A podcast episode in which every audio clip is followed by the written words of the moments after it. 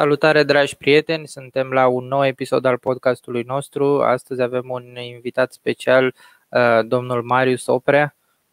Mulțumesc mult că uh, ați acceptat invitația. Cu mare plăcere. Uh, domnul Marius Oprea este istoric, cercetător, artist. A făcut de toate până acum.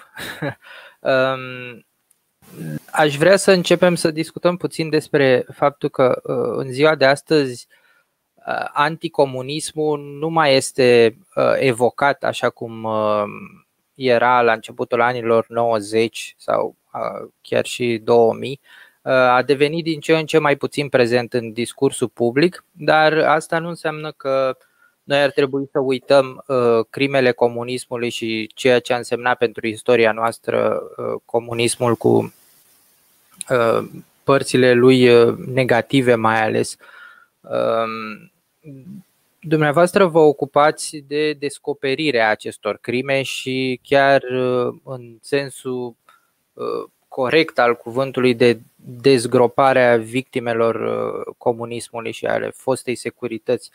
Um, vom încerca să trecem prin toate aceste aspecte, dar aș vrea să începem cu începutul comunismul a, a existat în uh, țara noastră chiar și înainte de al doilea război mondial. Existau uh, membri, simpatizanți, uh, ei erau ilegaliști atunci, atunci unii dintre ei au făcut și au fost și închiși în perioada interbelică.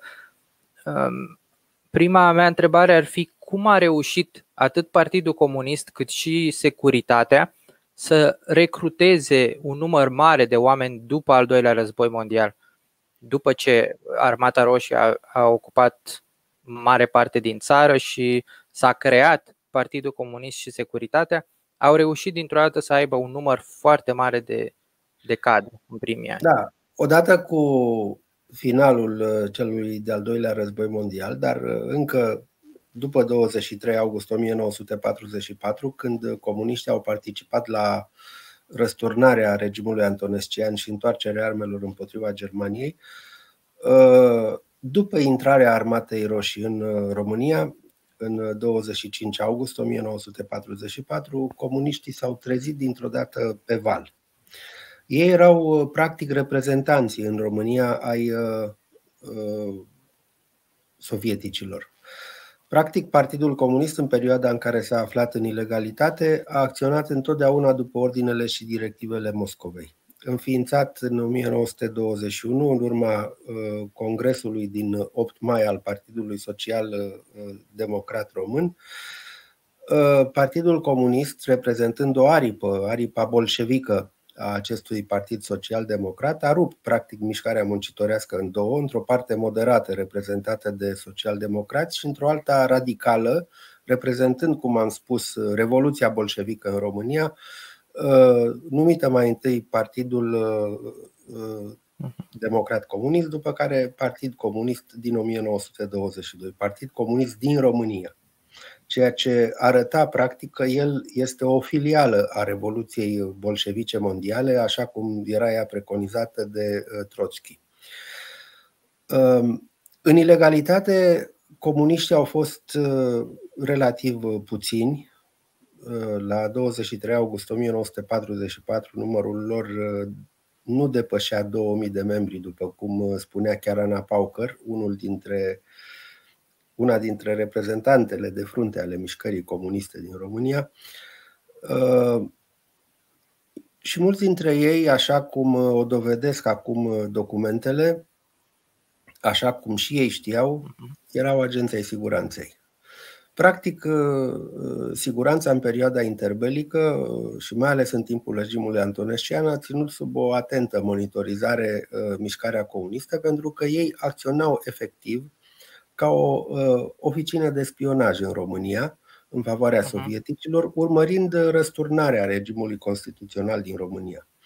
Ce n-au uh, reușit în uh, toată perioada interbelică, cu toate acțiunile lor, uh, cu organizarea grevelor, fie la Lupeni, fie la Grivița în 1933, uh-huh. au reușit însă cu ajutorul Armatei Roșii. intrate în țară. Fără această ocupație sovietică în România, Partidul Comunist n-ar fi reușit niciodată să facă ce a făcut aici. Practic, regimul comunist din România este rezultatul acestei ocupații și regimul comunist trebuie citit într-o altă cheie. El este un regim de ocupație sovieto-comunist. Practic, timp de peste un deceniu, până în 1958, ocupația sovietică în România a fost una efectivă. Aici da. au fost uh, trupe sovietice, uh, iar țara era una eminamente ocupată. Practic, avuțiile țării se scurgeau în mare parte prin sovromuri, întreprinderi mixte uh-huh. sovieto-române în Uniunea Sovietică, sub titlul uh, Daunelor de război. Um, iar pe de altă parte, unul, regimul politic a fost unul extrem de uh, opresiv. Așa cum uh, trebuia tratată, de altfel, o țară ocupată. Sovieticii nu au avut niciun fel de menajamente în acest sens și nu au arătat niciun fel de milă, așa cum s-a întâmplat peste tot. Era de fapt expresia voinței lui Stalin, care în 1945, la unele convorbiri pe care le-a avut cu un comunist iugoslav, Milovan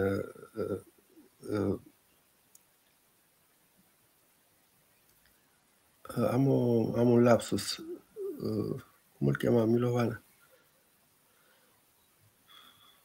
Gilas, da, reiau, da? Da.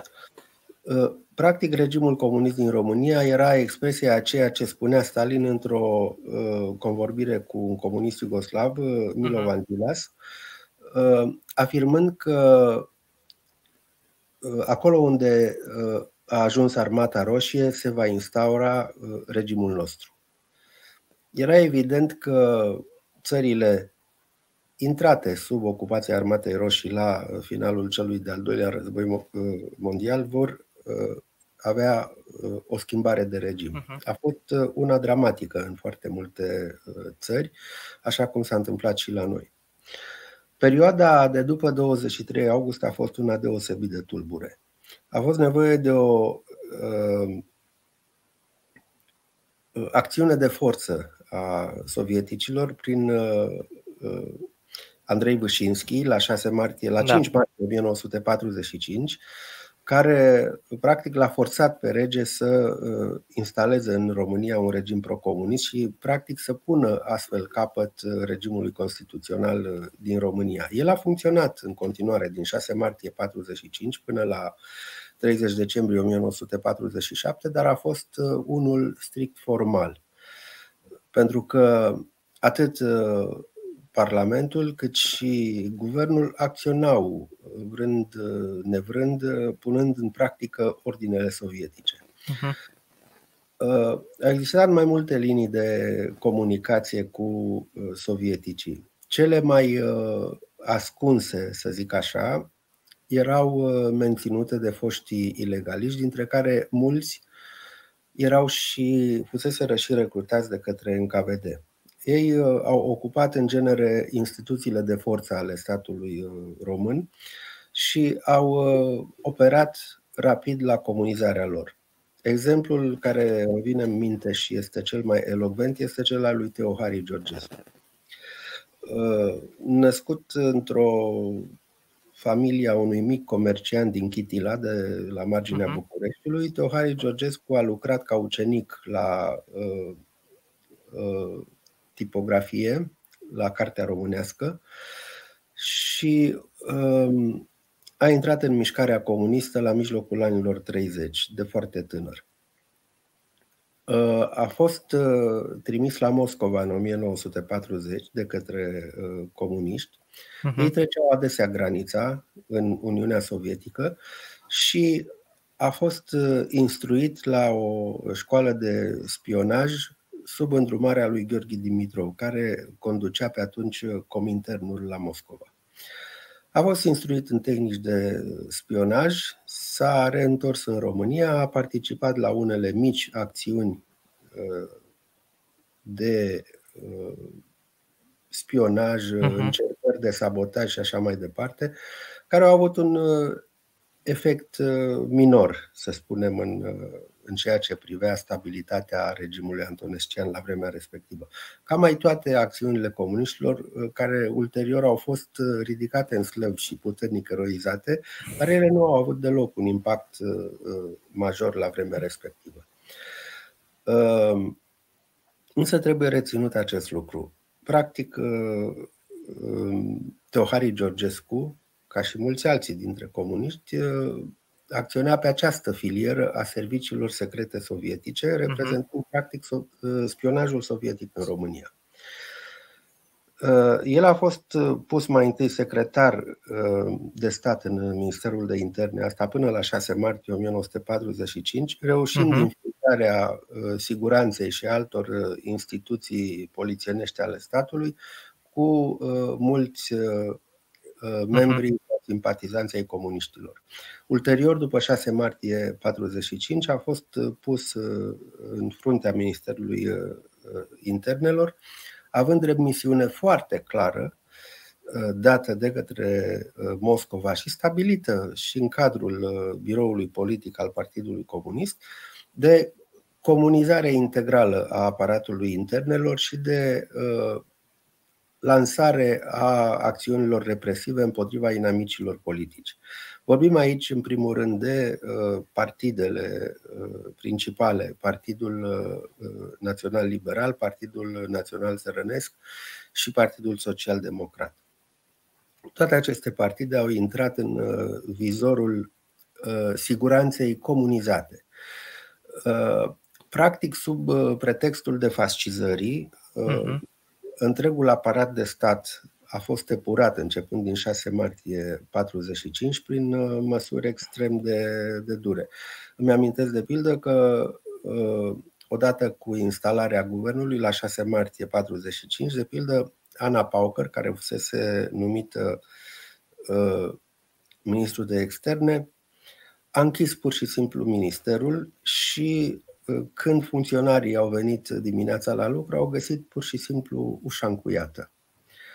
N-a mai uh, fost primit uh, nimeni în Ministerul Afacerilor Externe decât după ce pe rând s-a făcut o triere a dosarelor, s-au purtat discuții cu fiecare, foarte, foarte mulți au fost îndepărtați și mhm. înlocuiți cu uh, fideli ai Partidului Comunist, fie membri, fie simpatizanți. Cam așa s-a întâmplat peste tot. A fost o acțiune drastică de epurare, care, uh, bineînțeles, că a afectat și corpul polițienesc, atât și în mhm. special siguranța, care a da. fost extrem de puternic comunizată. Aici s-a înființat și o structură nouă, numită Corpul Detectivilor.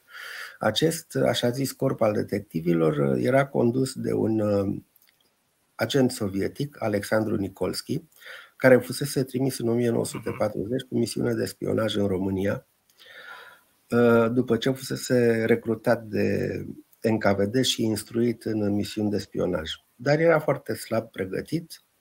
A fost uh, prins uh, beat la câteva ore după ce trecuse frontiera prin nordul Bucovinei, dormind într-o căpiță de fân.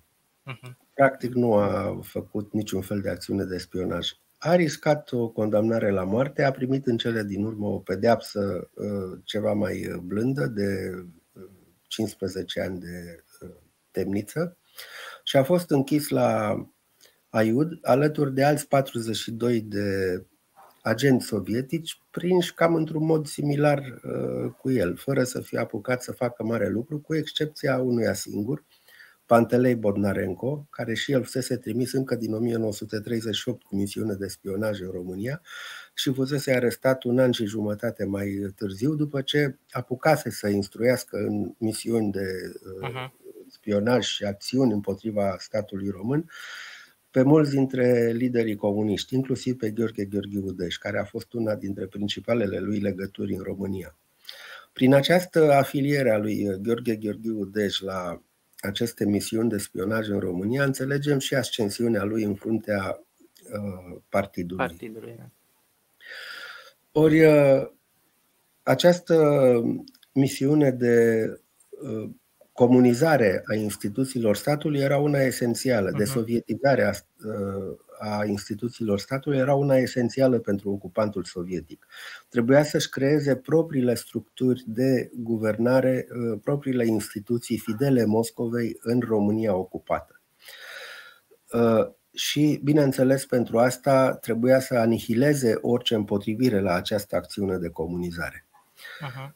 Așa s-a făcut că din 6 uh, martie 1945 acest corp al detectivilor condus de Alexandru Nicolski a acționat ca un vârf de lance, operând uh, arestări în rândul uh, membrilor partidelor istorice, monitorizând și alcătuind lungi liste ale celor socotiți dușmani ai poporului, Uh, fasciști, colaboraționiști ai regimului antonescian.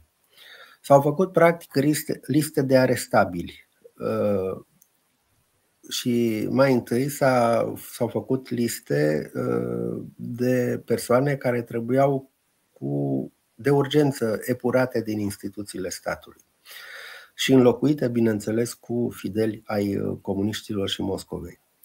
Dintre aceștia din urmă s-au găsit, din păcate, destul de mulți, în toate categoriile socioprofesionale. Uh, majoră a fost, uh, să zic așa, trădarea intelectualilor. Uh-huh. Mulți uh, trecând din frică, din oportunism, de partea cealaltă a baricadei. Și la fel s-a întâmplat și cu armata, unde uh-huh cadrele vechi ale armatei regale au fost uh, scoase din, uh, din armată, au fost uh, disponibilizați și înlocuiți cu soldați sau ofițeri care făceau parte din cele două divizii organizate în Uniunea Sovietică de către Ana Pauker. Și toți aceștia au practic au comunizat rapid și uh-huh. vechea armată. Um, să mă întorc însă la corpul detectivilor. Alexandru Nicolski a fost uh, extrem de eficace în uh, acțiunile lui de astă dată și a operat uh, zeci și zeci de arestări, fiind instruit să le facă după modelul sovietic. Arestările se făceau întotdeauna în miez de noapte și aveau darul să semene spaima, pentru că nu știai când îți vine rândul.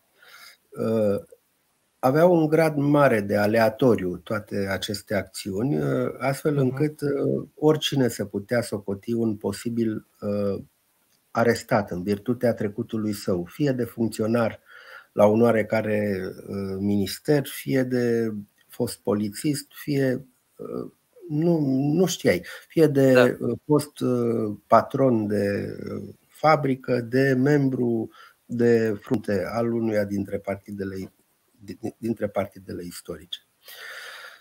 Toate aceste acțiuni polițienești au fost foarte atent programate, monitorizate, se desfășurau în cadrul unui plan care urmărea în mod esențial un singur lucru, instaurarea fricii.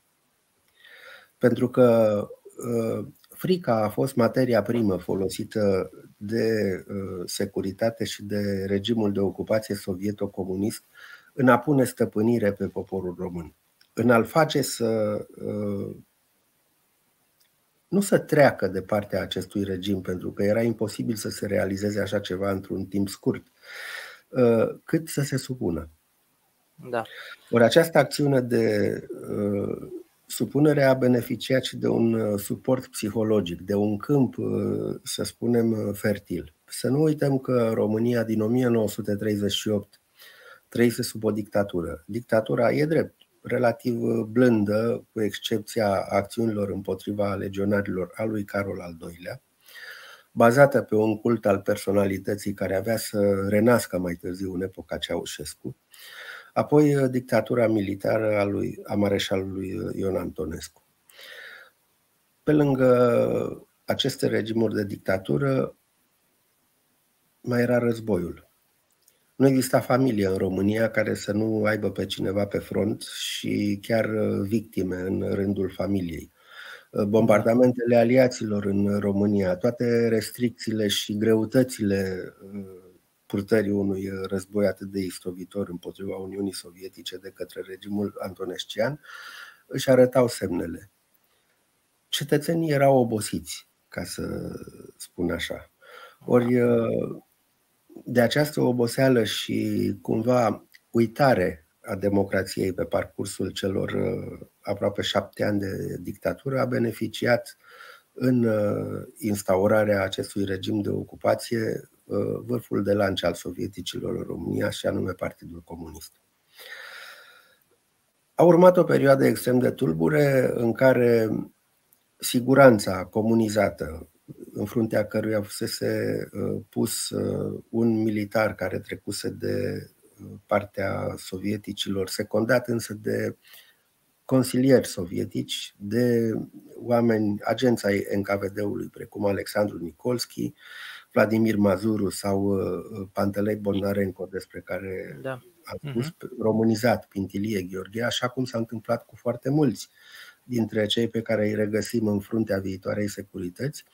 Ei erau uh, uh, minoritari de pildă, Alexandru Nikolski, pe numele său adevărat, era Boris Grunberg, fiul unui uh, mic uh, comerciant evreu din uh, Chișinău. Uh-huh.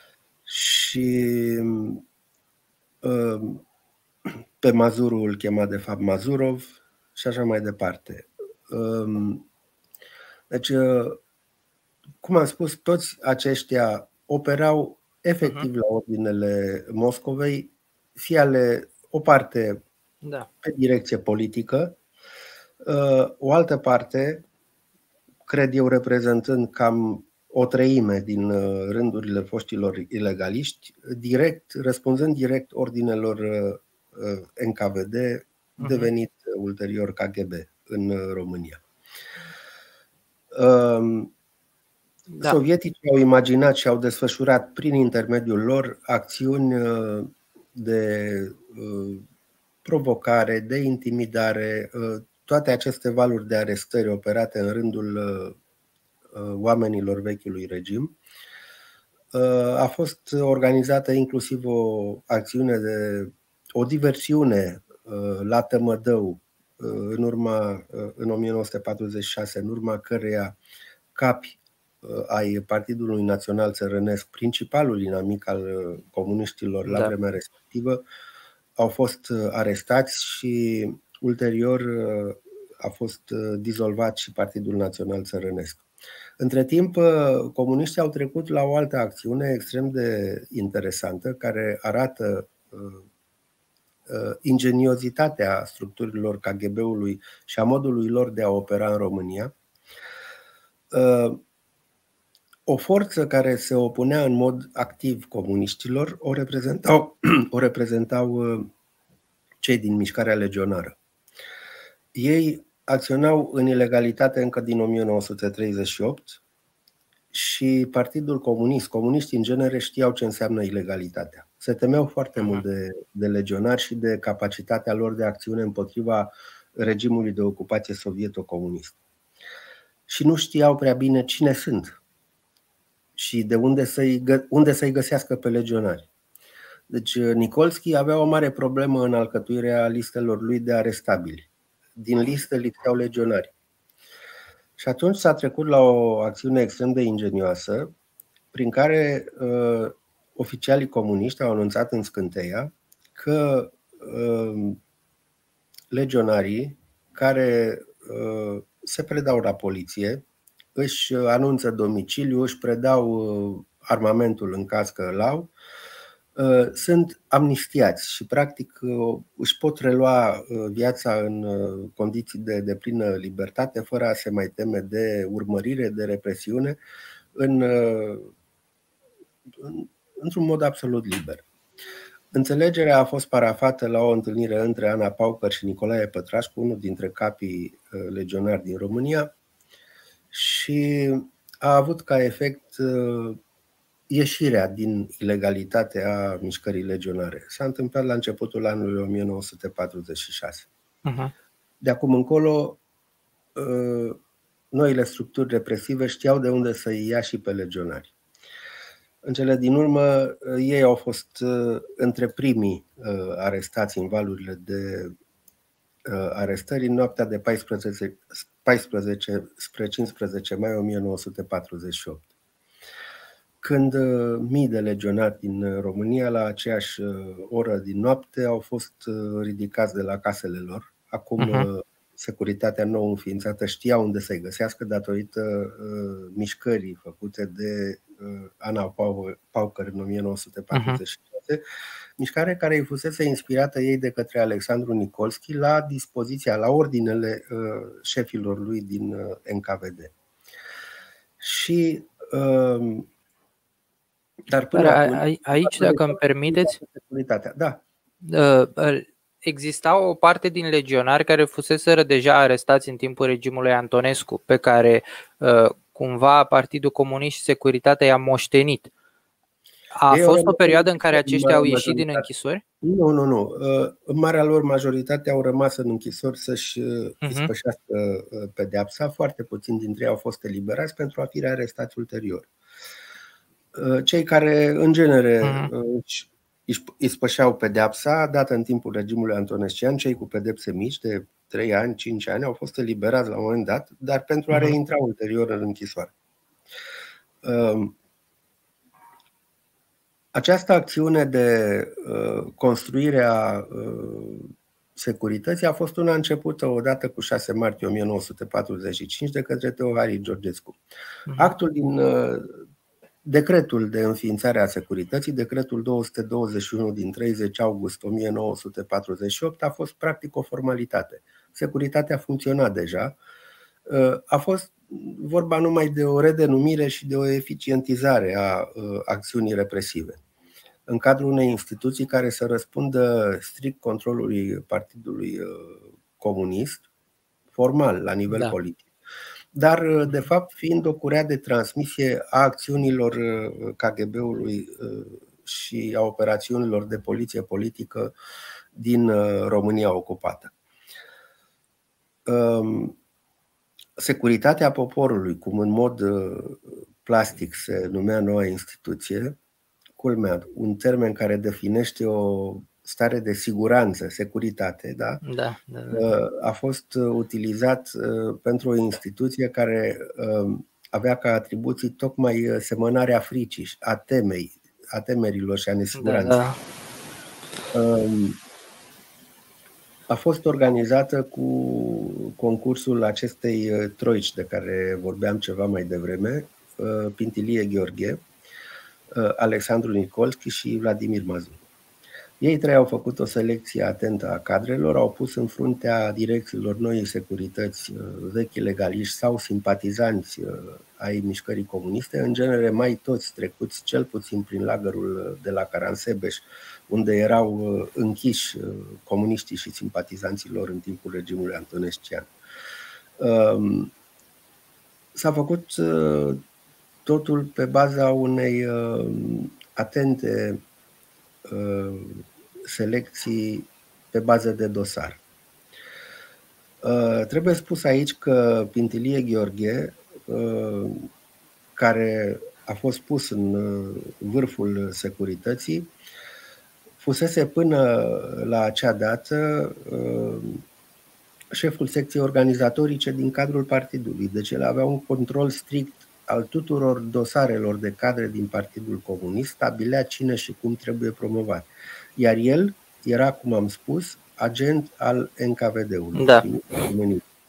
Deci, uh, uh, practic, uh, este o dovadă în plus care arată că Partidul Comunist nu a fost altceva decât vârful de lance al unui serviciu secret sovietic care urmărea în perioada interbelică, cum am spus, răsturnarea regimului constituțional și care ulterior a fost uh, pus să controleze uh, comunizarea uh, întregii țări.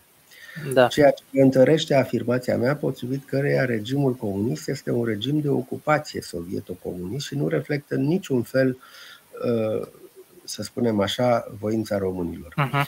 Faptul că în curând la Partidul Comunist au aderat în masă foarte mulți oameni se explică prin ceea ce am explicat ante, prin ceea ce am da, da, da. acel sentiment de nesiguranță, de frică, de teamă și încercarea de a-și asigura viitorul. A fost o opțiune individuală în ultimă instanță, nu a fost o opțiune de în masă a da, da, da. pentru da. comunism. Și, și cred că în perioada respectivă exista și foarte multă propagandă. Ați descris foarte bine cum, uh, uh, în funcție de direcția uh, centrală a Partidului Comunist, s-au făcut aceste recrutări și cum o, chiar și o parte din intelectuale au trecut la, în Partidul Comunist, au ocupat funcții și așa mai departe. Asta, în, ca și motive, asta se poate tra- transpune și în Uh, la sate sau în orașele mici, acolo unde oameni care pur și simplu nu aveau uh, neapărat o frică de a fi arestați sau nu, a, nu avuseseră funcții sau uh, nu aderaseră la mișcarea legionară. Aparatul de propagandă comunist a funcționat, aș spune, impecabil. La fel da. dirijat de către sovietici care aveau exercițiul propagandei. Mm s-a dat pământ țăranilor uh, prin reforma agrară uh, a guvernului Petru Groza. Bine, s-a dat pentru a fi luat ulterior, dar s-a dat. Uh, s-a făcut tot timpul propagandă că exploatarea o să dispară din România. S-a trecut, cum se știe, la naționalizarea fabricilor în 11 iunie 1948 au găsit uh, un bazin de recrutare a cadrelor extrem de diversificat, începând de la țărănimea săracă și terminând cu proletarii industriali din marile orașe. Uh, cam acestea au fost uh, segmentele de bază din care partidul și-a extras viitoarele cadre. Um, aparatul de propagandă era foarte bine dirijat um, practic, uh, mijloacele de informare erau bombardate cu această propagandă. Uh, presa ostilă comunismului a fost supusă cenzurii. Uh, foarte multe ziare au dispărut sau oricum asupra lor a acționat drastic cenzura. Uh-huh. Erau obligate să publice ceea ce le venea de la, de la guvernul Groza. Uh, Uh, și să cânte în strună, ca să zic așa, uh, acestui regim de ocupație sovieto-comunist. Asta s-a văzut și la alegerile din 1946, strict controlate și organizate de către regimul comunist, alegeri care totuși au fost câștigate uh, masiv de către Partidul Național Țărănesc, dar rezultatele au fost schimbate, au fost practic răsturnate la centru. Adică cele peste 80% da voturi uh, ale partidelor istorice au fost trecute la comuniști și invers. Ceea ce, uh, bineînțeles, a dus la uh, proteste, dar proteste care nu au rezolvat nimic, ci pur și simplu s-a trecut, cum spuneam, la acea înscenare de la Tămădău, la arestarea lui Iuliu Maniu, chiar și Corneliu Coposu. Da. Da, da. Deci majoritatea liderilor uh, uh, Partidului Național Țărănesc au fost anihilați astfel. Uh, la fel s-a întâmplat ulterior și cu vârfurile Partidului Național Liberal, dintre care unii au fost arestați sub motivul colaborărilor cu regimul antonescian, cum s-a întâmplat de pildă cu Gheorghe Brătianu. Și treptat partidele istorice Uh, alăturându-se lor, bineînțeles, Partidul Social Democrat Independent, cel al lui Titel Petrescu, da. care reputase să treacă alături de comuniști la alegerile din 46, a fost și, și, și liderii acestui partid au fost uh, asimilați uh, dușmanilor clasei da. muncitoare și au intrat în pușcării. Aș spune că Vorbeam de listele lui Nikolski. Am găsit uh, practic această listă definitivată în 1948. Uh, ea număra 415.868 de arestabili. Adică un număr exact da, de, da. de categorii. Uh, atâția erau legionari, atâția erau foști țărăniști, atâția erau liberale, atâția erau social-democrați, atâția erau moșieri, atâția erau burghezi. De pildă, s-a trecut la o monitorizare a tuturor buletinelor oficiale din perioada interbelică și toți cei care useseră miniștri în diferitele guverne uh, interbelice, începând de la sfârșitul primului război mondial până la 23 august 1944 și care mai erau în viață, au fost arestați. A fost arestat, de pildă, savantul Simion Mehedinți, care avea da. 80 de ani și care nu avea absolut nicio uh, vinovăție care îi se putea reține în sarcina lui decât aceea că a fost ministru în 1922. Uh, Uh, bine, a fost eliberat după câteva luni, dar uh, aș vrea să arăt că uh, aceste operațiuni erau făcute fără un discernământ, fără, da. Fără niciun fel de scrupule. Vorbeam de înființarea securității. În aparatul de securitate inițial erau cu puțin peste 3000 de posturi în organigram. Uh-huh erau ocupate în jur de 2900 la vremea înființării securității. Cum am spus, selecția se făcea pe bază de, de dosari, erau aduși uh, tineri muncitori care își dovediseră pe parcursul confruntărilor uh, electorale sau uh, în întreg parcursul din uh-huh. celor trei ani de după 23 august, fidelitatea față de uh, mișcarea comunistă. Erau uh, tineri țărani, uh, muncitori, fără prea multă știință de carte, mulți aveau patru clase, uh, au fost instruiți rapid în cursuri intensive de câte șase luni în uh, școala specială de securitate. Repet, principalul criteriu nu era acela al inteligenței, pentru că ei da. trebuiau să îndeplinească niște ordine, cât al fidelității față de partid, care îi putea face să aibă o totală lipsă de scrupule. Criteriul era, dacă vreți, în mod plastic exprimat, fie creierul cât de mic, dar, dar pumnul să fie tare. Da. Tocmai de aceea securitatea a excelat în mijloacele ei extrem de brutale la începutul anilor 50. Aș spune că au băgat frica în oameni, de-a dreptul uh-huh. începând cu execuții sumare ale unor țărani care se împotriveau acțiunilor de colectivizare odată cu declanșarea colectivizării, uh, sau se, punea, se opuneau politicii de cote care îi obliga să-și predea cea mai mare parte a uh, agoniselii lor de, uh, pe urma unui an de muncă către statul român pe niște prețuri derizorii. Ei bine, după estimările mele, au fost executați fără judecată în România la începutul anilor 50, până la începutul anilor 50, aproape de 10.000 de oameni.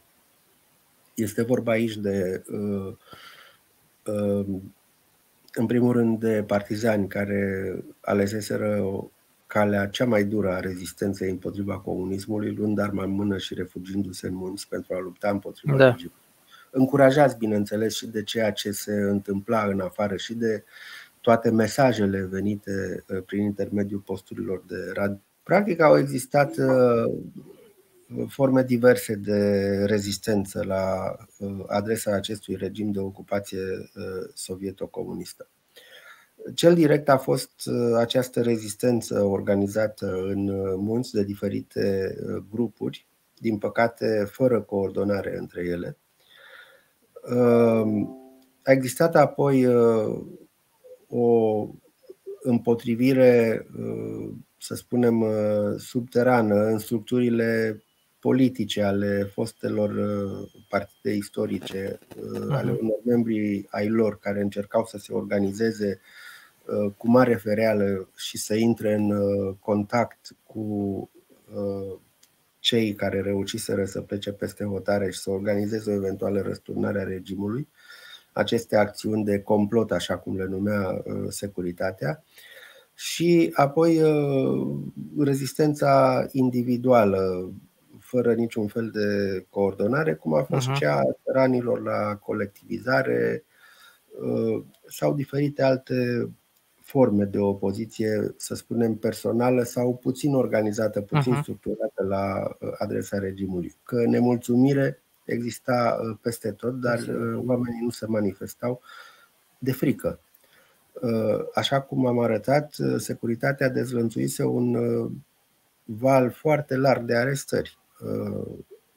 Pe de altă parte, măsuri întreprinse de către regimul comunist instalat au făcut să semene o foarte mare teamă și nesiguranță. Pot să dau un exemplu. De pildă, tuturor foștilor polițiști din vechiul regim li s-a luat dreptul la pensie, până și agenților de stradă au rămas oamenii uh, fără niciun fel de venit după toată, uh, toți da. anii și viața lor de muncă. Uh, au existat arestări operate pe, pe categorii, să zic așa. De pildă, vechea cetate a Făgărașului, devenită închisoare, a fost tixită cu foști polițiști. Mii de oameni din vechea siguranță au uh, luat calea închisorii fără a fi supuși vreunui uh, proces, pur și simplu în baza trecutului lor. Așa s-a întâmplat, cum spuneam, și cu liderii ai partidelor istorice. Securitatea pentru a evita uh, calea mai întortocheată a justiției și mai dificilă inclusiv pentru ei, pentru că ar fi trebuiau să instrumenteze niște dosare penale, să găsească dovezi ale vinovăției. Bineînțeles, le găseau smulgându-le cu forța uh-huh. în mhm. anchete teribile, presărate cu acțiuni de tortură sălbatică. Uh, dar uh, nu reușeau, erau prea puțini în raport cu numărul atât de mare al dușmanilor. Da, da, da. Așa cum îi expusese Nicolski în lista lui. Și atunci s-a trecut și la o altă metodă, aceea a condamnărilor administrative. Pur și simplu se alcătuiau liste de persoane care uh, sunt indezirabile regimului și care, în baza unei hotărâri a conducerii Ministerului de Interne, a securității în speță, în genere uh, aceste hârtii erau, aceste liste erau semnate de Pintilie Gheorghe, de Alexandru Nicolski și de încă o persoană din interiorul Ministerului de Interne. Uh, erau trimiși în lagăr mii și mii de oameni uh, lunar, aș spune, în uh, baza mhm. doar acestor acțiuni administrative, condamnări administrative, care mergeau de la 6 luni până la 36 de luni, cu posibilitate de prelungire. Astfel s-au alimentat lagărele de la canal uh, și multe alte uh, da. locuri de muncă în proiecte, de, în proiecte deficitare în uh, forță de muncă ale guvernului. Mii de oameni au ajuns să lucreze astfel la canalul Dunăre Marea Neagră să intre în uh, minele de la Baia Sprie și Cavnic și așa mai departe, în toate locurile unde era nevoie de, de ei, de această forță de muncă practic gratuită. Uh, pot să spun că mortalitatea în uh, lagăre și închisori era una extrem de mare. În jur de 25% dintre oameni n-au supraviețuit regimului de detenție din închisori și din lagăre. Uh, uneori, uh, deținuții apți de muncă condamnați penal cu ani grei de închisoare pentru presupusele lor acțiuni de împotrivire la regimul comunist erau scoși din închisoare și trimiși în lagăre, după care erau readuși în închisoare și așa mai departe. Exista un dute vino în această lume concentraționară din România comunistă. Uh, coloanele lungi de, de deținuți care se mișcau prin întreaga Românie aveau darul și ele să înspăimânte populația. Astfel încât, încetul cu încetul, uh, frica s-a, re- s-a instaurat peste tot în România. Frica da. de securitate. Ori această frică uh, semănată prin mijloace de teroare în anii 50 a funcționat și a fost extrem de uh, atent și de-a dreptul științific gestionată de securitatea anilor 70-80, pentru că se crease deja acest reflex al uh, fricii față de securitate. În mod paradoxal, ceea ce s-a petrecut în 1964 prin amnistierea tuturor deținuților politici din România, un act care altfel ar părea liberal, da? pentru că s-a acordat clemență uh, vinovaților, uh, celor vinovați în ochii regimului, da. iar aceștia au fost cu toții eliberați din închisori și lagăre. Lagărele fuseseră între timp desfințate. Uh, s-au întors acasă. Ei bine, au venit stafii, adevărate stafii pe picioare. Pentru că de curând am comemorat un număr de ani de la trecerea la domnul, a domnului Corneliu Coposu, aș vrea să spun că el, deși era masiv, făcuse box la viața lui, avea peste 100 de kilograme și 1,90 m înălțime, uh, când a ieșit din uh, temnița de exterminare de la uh, Râmnicu Sărat și apoi a fost trimis în domiciliu forțat în Bărăgan, avea cu puțin peste 50 de kilograme. Asta se întâmpla uh, cam cu toți foștii deținuți. Erau uh, distrofici aproape în gradul 3. Uh, mulți dintre cei din închisori au murit din pricina înfometării și a lipsei de tratament medical. Au intrat în ceea ce medicii numesc cașexie, o formă uh-huh. a distrofiei în care practic organismul se consumă pe sine. Celulele încep să se mănânce unele pe altele și au murit practic de foame. Așa cum uh, s-a întâmplat și pot să vă mărturisesc acest lucru, uh, săpând la uh, Periprava, în lagărul de acolo, am găsit osemintele a peste 60 de deținuți morți și așa cum au constatat legiștii, oasele sunt practic total decalcifiate, se sfărâmă foarte ușor, sunt extrem de friabile și nu uh, din cauza solului, uh-huh. cât din uh, cauza decalcifierii practic uh, totale a sistemului osos în urma subalimentării oamenilor. Au murit uh-huh. de foame. Încă din timpul vieții da, a da. început procesul. Da, da, da. da, da. Uh-huh.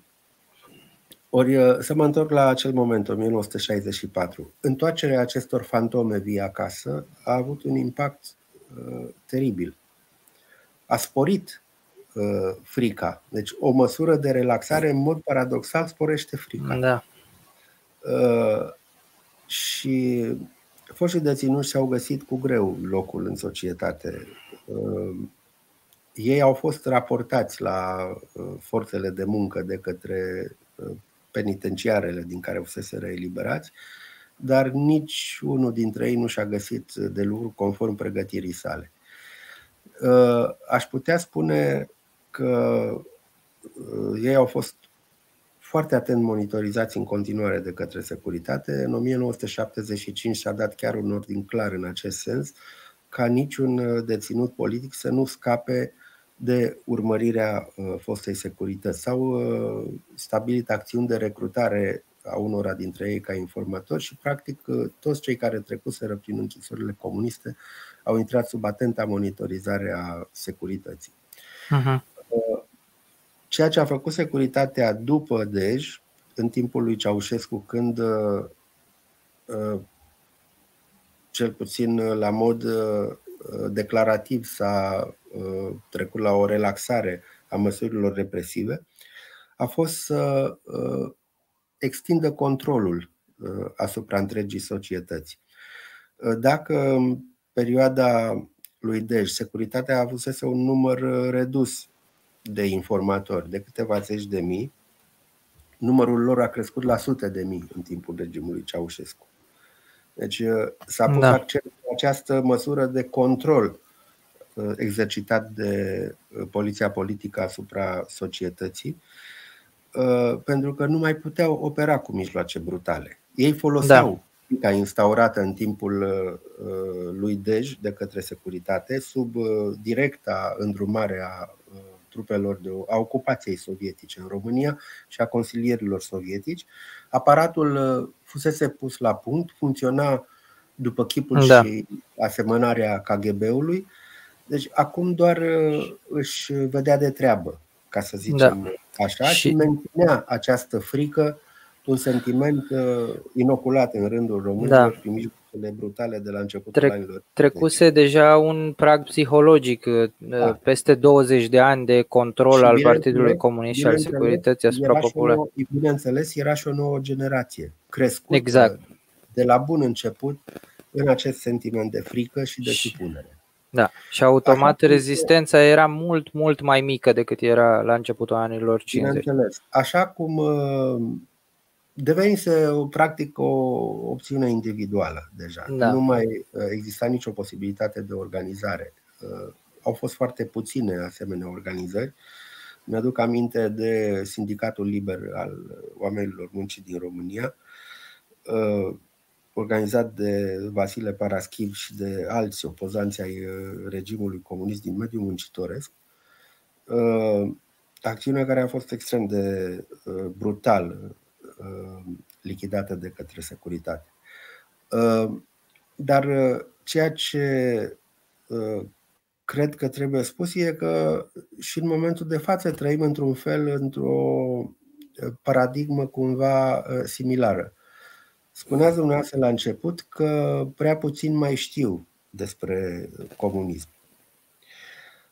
Da. Uh, acum înțeleg și eu, uh, de fapt, m-am gândit la ceea ce a spus dumneavoastră la început, că uh, totuși vorbim de pildă de Revoluția din 1989. Dumneavoastră câți ani aveați la Revoluție? Eu nu eram născut, eu m-am născut în decembrie 90.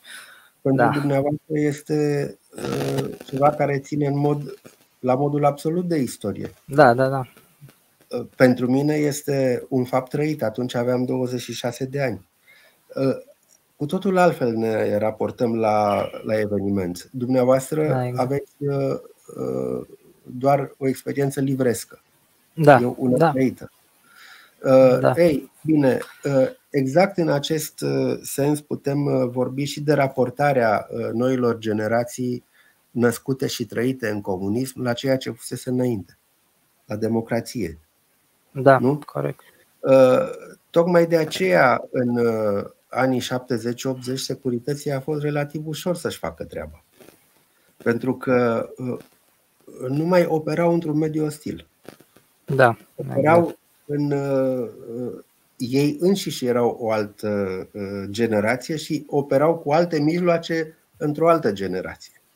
Da. Deci nu a fost o. Uh, totul s-a petrecut din mers, să spunem, și uh, a fost uh, o evoluție inclusiv uh, biologică, nu doar uh, istorică, cea care a modificat, dacă vreți, inclusiv uh, structura și noile atribuții ale uh, securității, nediferite în mod esențial de cele ale vechii securități, pentru că securitatea în timpul lui Ceaușescu urmărea la fel lichidarea oricărei împotriviri exact. la adresa regimului. Dar uh, nu mai operau cu aceleași mijloace. Brutalitatea nici măcar nu mai era necesară. Arestările la miez de noapte la fel. De ce să arestezi? Nu prea, chiar că nu aveai motive în, în acei ani. Da. Pentru că nu exista uh, ceva care să zguduie cu adevărat liniștea de granit a sistemului. Da. Și aici, automat, pentru că menționați mai devreme că securitatea și-a mărit dispozitivele de la câteva mii sau zeci de mii la sute de mii de informatori, sute. La fel și numărul ofițerilor a crescut foarte mult. Da. De la și, 3 și aici, cât avea la înființare la 15.000 și pentru că avea acces mult mai ușor la uh, întreaga populație. Pentru că da, vorbeam că la începutul anilor 50 recrutau da. oameni care nu erau neapărat cei mai pregătiți. Acum uh, oamenii nu aveau altă posibilitate și nici măcar nu fuseseră, nu avuseseră o istorie. Să zicem, oameni care aveau 30 de ani, atunci 20-30. Da, se schimbase radical politica de cadre a securității la mijlocul uh, anilor 60 S-a pus accent pe recrutarea unor uh, tineri foarte bine pregătiți, luați de pe băncile facultății la absolvire, chiar dintre șefi de promoție. Li s-a propus această colaborare, această intrare în aparatul de securitate și majoritatea lor au acceptat. Um, pentru că era și un moment de destindere. Cum am da. arătat la sfârșit, în 1964, unul dintre ultime, ultimele acte ale lui Gheorghe Gheorghiu Dej fusese eliberarea deținuților politici din închisori. Apoi, din 1967-1968, Nicolae Ceaușescu a trecut la o politică de epurare a vechii securități staliniste. De ce? Era vorba, de fapt, de o rivalitate în interiorul Partidului Comunist, între el și Alexandru Drăghici, cel care condusese în timpul lui Dej Ministerul de Interne, de Interne și implicit securitatea. Uh, Alexandru Drăghici era principalul rival al lui uh, Ceaușescu în uh, interiorul partidului și Ceaușescu dorea cu tărie să îl scoată din aparat. Tocmai de aceea s-a decis să treacă la devalarea crimelor stalinismului, așa cum o făcuse Hrușciov cu ani buni înainte, și uh, această acțiune să îi servească pentru debarcarea din toate funcțiile deținute în partid de Alexandru Drăghici. Astfel s-a trecut da. implicit la uh, epurarea securității de elementele ei cele mai brutale. Oamenii din securitate care comiseseră crime și abuzuri în anii 50 Uh, ilustrate de anchetele interne făcute atunci de o comisie de partid de la nivelul Comitetului Central, prin nenumărate exemple, n-au pățit nimic. Au, trecut, au fost trecuți din securitate în miliție sau în alte uh, funcții. De pildă, uh, Alexandru Șoltuțiu, principalul anchetator al lui Lucrețiu Pătrășcanu și un executant fidel al uh, ordinelor de represiune date de consilierii sovietici din securitate, uh, a devenit uh, șeful bibliotecii universitare de la Cluj. Uh-huh. Da. Și așa mai departe. Au existat e o trecere niște... pe linie moartă, fără da, da, da. mare putere politică. Oricum, da, nu, nu mai aveau puterea de Dumnezei pe care o aveau în securitate. Dar da. oricum nu au fost uh, deferiți justiției pentru crimele și abuzurile lor.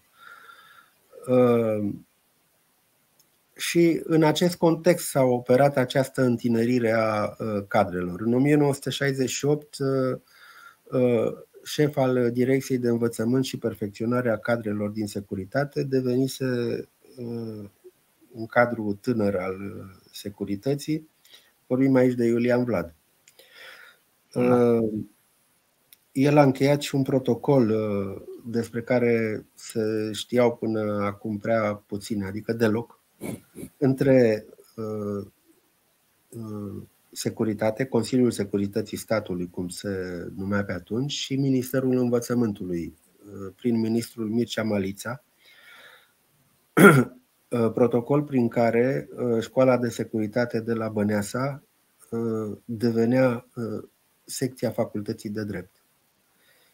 Și, practic, ă, așa s-a făcut că în 1990 ă, Senatul Universității ă, București, de pildă, asta o știu de la doamna profesoară Zoe Petre, Dumnezeu să o odihnească, și de la domnul președinte Emil Constantinescu, a fost asaltat de echivalarea diplomelor de absolvență de la uh, școala de securitate de la Băneasa cu cea de diplomă în drept. Și nu au avut cum să refuze acest uh, fapt pentru că era invocat acest protocol de care vorbeam. Și așa s-a făcut că uh, din 1990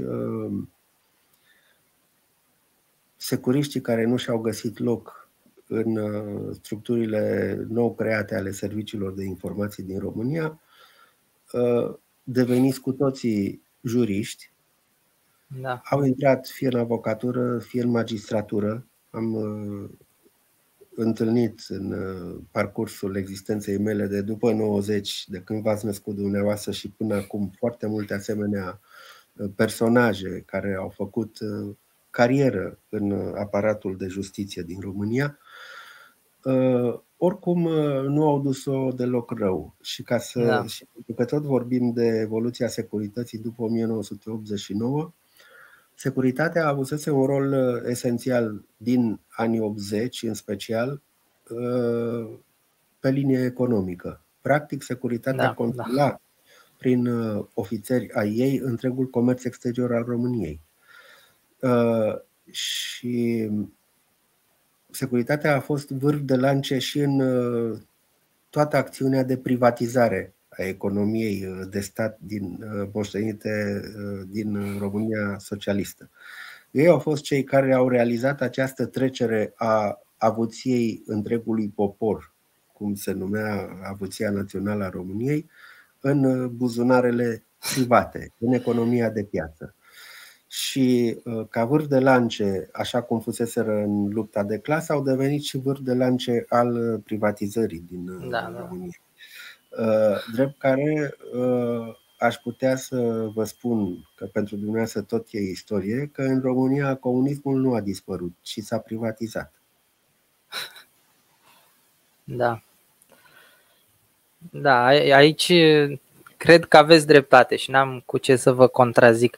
Um, ce aș vrea să vă mai întreb eu în încheiere, știu că ați mai vorbit despre asta în alte instanțe, în alte emisiuni, um, ați spus de mai multe ori că uh, instalarea comunismului în România a fost practic uh, o ocupație a armatei roșii și uh, nu a fost nu a avut legătură neapărat cu spiritul uh, țării noastre și cu modul în care uh, poporul român vedea uh, politica și conducerea statului.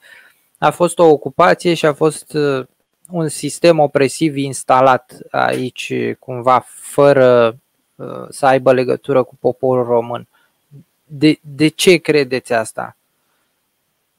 Toate dovezile istorice arată acest uh, fapt. Documentele, uh, acum, din momentul în care s-au deschis arhivele, arată că totul a fost planificat cu foarte mare atenție și că uh, și ce pot să vă spun de pildă este că e evident și documentele o arată că ei acționau în cadrul unui plan. Nimic în securitate nu se mișca fără Uh, cunoștința, avizul sau ordinele consilierilor sovietici. Dar de ce credeți că e cumva incompatibil cu, cu poporul român? Pentru că uh, poporul român avea două elemente fundamentale uh, care îl defineau. Credința în Dumnezeu și sentimentul de proprietate. Ambele i-au fost și de aici încolo putem discuta de democrație, da? Da. Uh, ambele au fost anihilate prin, uh, prin uh, instaurarea comunismului. Proprietățile le-au fost luate. Au, oamenii, toată România muncea practic pentru o entitate, pentru stat, pentru Partidul Comunist care, vezi, Doamne, reprezenta interesele întregului popor. Da, da, da. Nu? Deci nu mai munceau pentru sine. Nu au da. avut uh, uh, conștiința, într-un fel, că muncesc pentru sine, își ară propriul ogor. Uh, lucrau la CAP, da? la Cooperativa Agricolă de Producție, pentru o sumă derizorie de 2 lei și ceva pe zi, atât era plătită ziua muncă primind la sfârșit și la sfârșitul anului și ceva bunuri. Adică câțiva saci de cartofi, câțiva da, da, da. de porumb sau de grâu. Uh, practic eram robi în uzine, uh, fabrici sau pe câmp, la voia partidului. Uh, li se luase acest, oamenilor acest sentiment de proprietate asupra lor înșile, nu doar asupra bunurilor lor. Oamenii nu-și mai aparțineau. Da. Cum poți să spui că așa ceva îți dorești? Da, foarte, foarte frumos spus și într-un fel de aici sunt de acord că am văzut și după Revoluție, bine, și în, în timpul regimului comunist că uh, oamenii credeau în continuare în atât în dreptul lor de proprietate și în a lucra pentru ei înșiși, uh, cât și păstrarea credinței. Și vedem în ziua de astăzi că peste 90% din, uh, din români se declară uh, de o anumită credință, cei mai mulți ortodoxi, dar uh, un alt element care a fost important și care a rezistat de lungul timpului. Da, aici bineînțeles că și România este supusă unor transformări istorice impuse atât, să spunem, biologic, pentru că vine o nouă generație, cât și de un soi de nouă ideologie uh, mondială care își arată uh, semnele, inclusiv uh, în Statele Unite, da, unde a devenit din ce în ce mai evidentă prin mișcări radicale asociate democraților, care au dus la incendieri de statui, la, cum să spun, un soi de nou un soi de ideologie uh, neomarxistă, aș, uh, aș spune, care exclude din start uh, um, credința și manifestă un ateism militant. Ceea ce se întâmplă și la noi. Am văzut, de pildă, tineri consilieri ai Uniunii Salvați România care au refuzat să jure punând mâna pe Biblie. Și da. nu puțin ceea ce este deja un program politic asumat, aș spune, uh, care merge cumva în uh, contradicție cu ceea ce vorbeam, cu spiritul uh, românesc, dar care nu poate fi neglijat. Este vorba la fel de opțiunea unei generații. Da, da.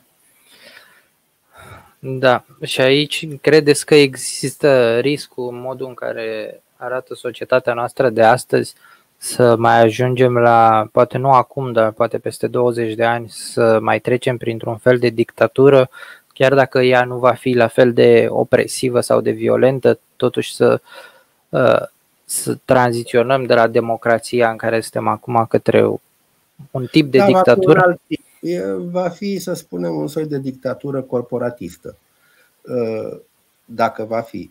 Uh, pentru că um, Bineînțeles, mijloacele vor fi cu totul altele. Știți, avea uh, domnitorul Constantin Brâncoveanu o vorbă care funcționează foarte bine la nivel de politică. Tunde oaia fără să simtă. Adică, da, da, da. Trecerea făcându-se ușor pe nesimțite la altceva, nici nu vom realiza acest lucru. Uh, dar există astfel de elemente, să spun, transformatoare ale societății, nu neapărat în sens bun, care prevestesc o asemenea uh, posibilitate uh, din nefericire. Aș spune că acest uh, secularism manifest este unul dintre semne. Apoi, prevalența, să spunem, apartenenței noastre la familia europeană, la democrație cu D mare în genere da.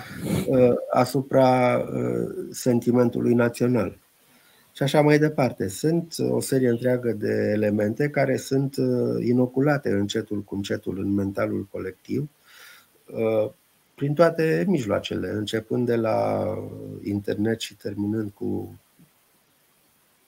televiziunile și toate dezbaterile care au loc care duc la aceste schimbări de mentalitate din ce în ce mai, uh, uh, care își găsesc un teren din ce în ce mai fertil în rândul tinerilor. De ce? Da.